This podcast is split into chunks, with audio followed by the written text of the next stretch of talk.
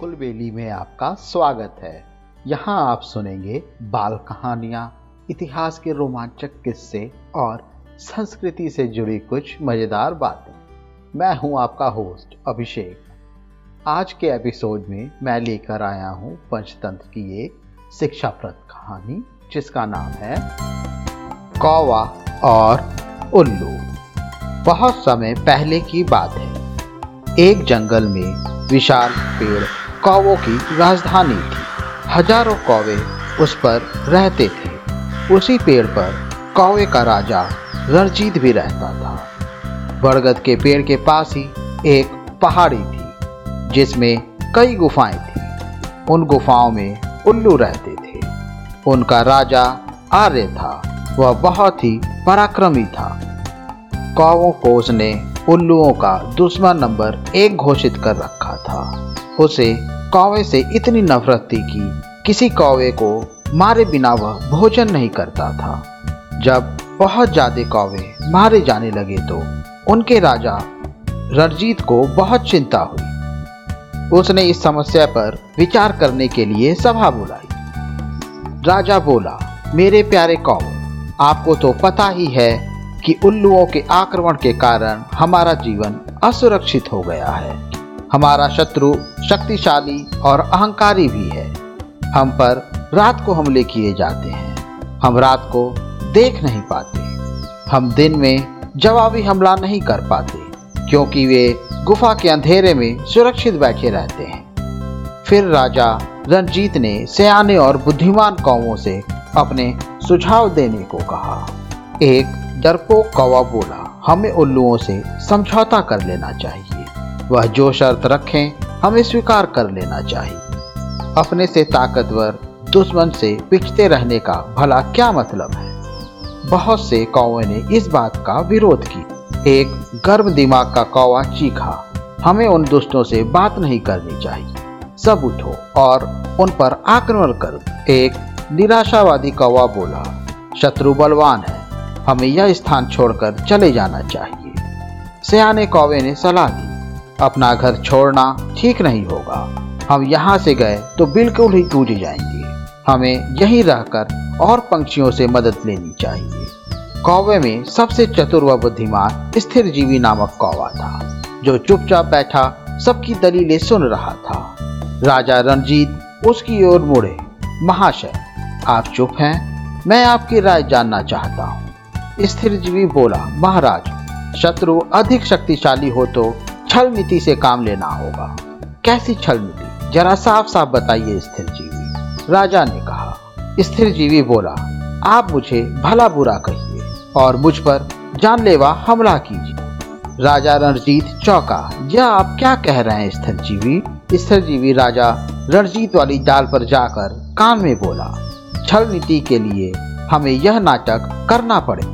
हमारे आसपास के पेड़ों पर उल्लू जासूस हमारी इस सभा की कार्रवाई देख रहे हैं। उन्हें दिखाकर हमें फूट और झगड़े का नाटक करना हो। इसके बाद आप सारे कौवों को लेकर पर्वत पर जाकर मेरी प्रतीक्षा करें। मैं उल्लुओं के दल में शामिल होकर उनके विनाश का सामान जुटाऊँगा। घर का भेदी बनकर उनकी लंका डहाऊँगा। फिर नाटक शुरू हुआ। स्थर जीवी चिल्लाकर बोला, मैं जैसा कहता हूँ, वैसा कर राजा के बच्चे। राजा रंजीत चीकू था।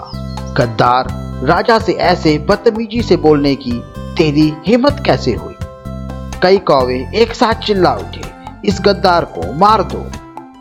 राजा रंजीत ने अपने पंख से स्थिर जीवी को जोरदार झापड़ मारकर तने से गिरा दिया और घोषणा की, मैं गद्दार स्थिर जीवी को कौवे समाज से निकाल रहा हूँ। अब से कोई कौवा इस नीच से संबंध नहीं रखेगा। आसपास के पेड़ों पर बैठे उल्लू जासूसों की आँखें चमक उठी। उल्लुओं के राजा को जासूसों ने सूचना दी कि कौवे में फूट पड़ गई है, मारपीट और गाली गलौज हो रही है। इतना सुनते ही उल्लुओं के सेनापति ने राजा से कहा, महाराज, यही मौका है कौवों पर आक्रमण करने का। इस समय हम उन्हें आसानी से हरा देंगे। उल्लुओं के राजा आर्य को सेनापति की बात सही लगी। उसने तुरंत आक्रमण का आदेश दे दिया। बस फिर क्या था? उल्लुओं की सेना बरगद के पेड़ पर आक्रमण करने चल पड़ी। परंतु वहाँ एक भी कौवा नहीं मिला। मिलता भी कैसे? योजना के अनुसार राजा रणजीत सारे कौवों को लेकर पर्वत की ओर कूच कर गए थे। पेड़ खाली पाकर उल्लुओं के राजा ने कहा, कौवे हमारे सामना करने के बजाय भाग गए। ऐसे कायरों को तो मार डालना चाहिए। सारे उल्लू हो हो की आवाज़ निकालकर अपनी जीत की घोषणा करने लगे। नीचे झाड़ियों में गिरा पड़ा स्थिरजीवी कौवा यह सब देख रहा था। स्थिरजीवी ने का का की आवाज़ निकाली। उसे देखकर जासूस उल्लू बोला, अरे, यह तो वही कौवा है जिसे इनका राजा धक्के देकर गिरा रहा था और अपमानित कर रहा था। उल्लुओं का राजा भी आया। उसने पूछा, तुम्हारी यह दुर्दशा कैसे हुई? स्थिर जीवी बोला, मैं राजा रणजीत का नीति मंत्री था। मैंने उनको नेक सलाह दी कि उल्लुओं का नेतृत्व इस समय एक पराक्रमी राजा कर रहे हैं। इसलिए हमें उल्लुओं की अधीनता स्वीकार कर लेनी चाहिए। मेरी बात सुनकर राजा रणजीत क्रोधित हो गए और मुझे फटकार कर कौवों की जाति से बाहर कर दिया। मुझे अपनी शरण में ले लीजिए। उल्लुओं का राजा आर्य सोच में पड़ गया। उसके सयाने नीति सलाहकार ने कान में कहा, राजा, शत्रु की बात का विश्वास नहीं करना चाहिए। यह हमारा शत्रु है। इसे मार दो। एक चापलूस मंत्री बोला, नहीं महाराज, इस कौवे को अपने साथ मिलाने से बहुत लाभ होगा। कौओं के घर के भेद हमें बताएगा। उल्लुओं के राजा को भी स्थिर जीवी को अपने साथ मिलाने में लाभ नज़र आया और उल्लू स्थिर जीवी कौवों को अपने साथ ले गए। वहाँ आर्य ने उल्लू सेवकों से कहा, स्थिर जीवी को गुफा के शाही मेहमान कक्ष में ठहराओ। इन्हें कोई कष्ट नहीं होना चाहिए। स्थिर जीवी हाथ जोड़कर बोला, महाराज, आपने मुझे शरण दी। यही बहुत है। मुझे अपनी शाही गुफा के बाहर एक पत्थर पर सेवक की तरह ही रहने दीजिए। वहाँ बैठकर आपके गुण गाते रहने की ही मेरी इच्छा है। इस प्रकार स्थिर जीवी शाही गुफा के बाहर डेरा जमा कर बैठ। गुफा में नीति सलाहकार ने राजा से फिर से कहा, महाराज, शत्रु पर विश्वास मत करो। उसे अपने घर में स्थान देना तो आत्महत्या करने समान है। उल्लुओं के राजा आर्य ने उसे क्रोध से देखा। तुम मुझे ज़्यादा नीति समझाने की कोशिश मत करो। चाहो तो तुम यहाँ से जा सकते हो। नीति सलाहकार उल्लू अपने दो तीन मित्रों के साथ वहाँ से सदा के लिए चला गया। कुछ दिनों बाद स्थिर जीवी लकड़ियाँ लाकर गुफा के द्वार के पास रखने लगा। सरकार, सर्दियाँ आने वाली हैं। मैं लकड़ियों की झोपड़ी बनाना चाहता हूँ, ताकि ठंड से बचाव हो। धीरे धीरे लकड़ियों का काफ़ी ढेर जमा हो गया। एक दिन, जब सारे उल्लू सो रहे थे तो स्थिर जीवी वहाँ से उड़कर सीधे पर्वत पहुँचा।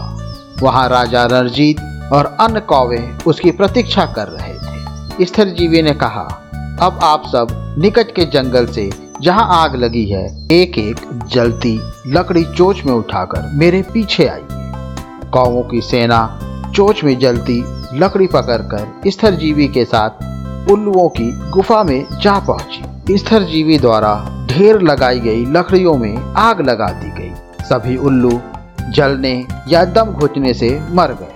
राजा रणजीत ने स्थिरजीवी कौवों को रत्न की उपाधि दी और सारे कौवे स्थरजीवी की जय जयकार करने लगे। इस कहानी से यह शिक्षा मिलती है कि अपने दुश्मनों को घर में पनाह देना, अपने ही विनाश को बुलाना है। मुझे उम्मीद है आपको ये कहानी पसंद आई होगी। ऐसी ही और कहानी सुनने के लिए हमारे चैनल को लाइक और सब्सक्राइब करें। इस कहानी को ज़्यादा से ज़्यादा शेयर करें। जल्द ही मिलते हैं एक और नई कहानी या किस्से के साथ। तब तक के लिए धन्यवाद।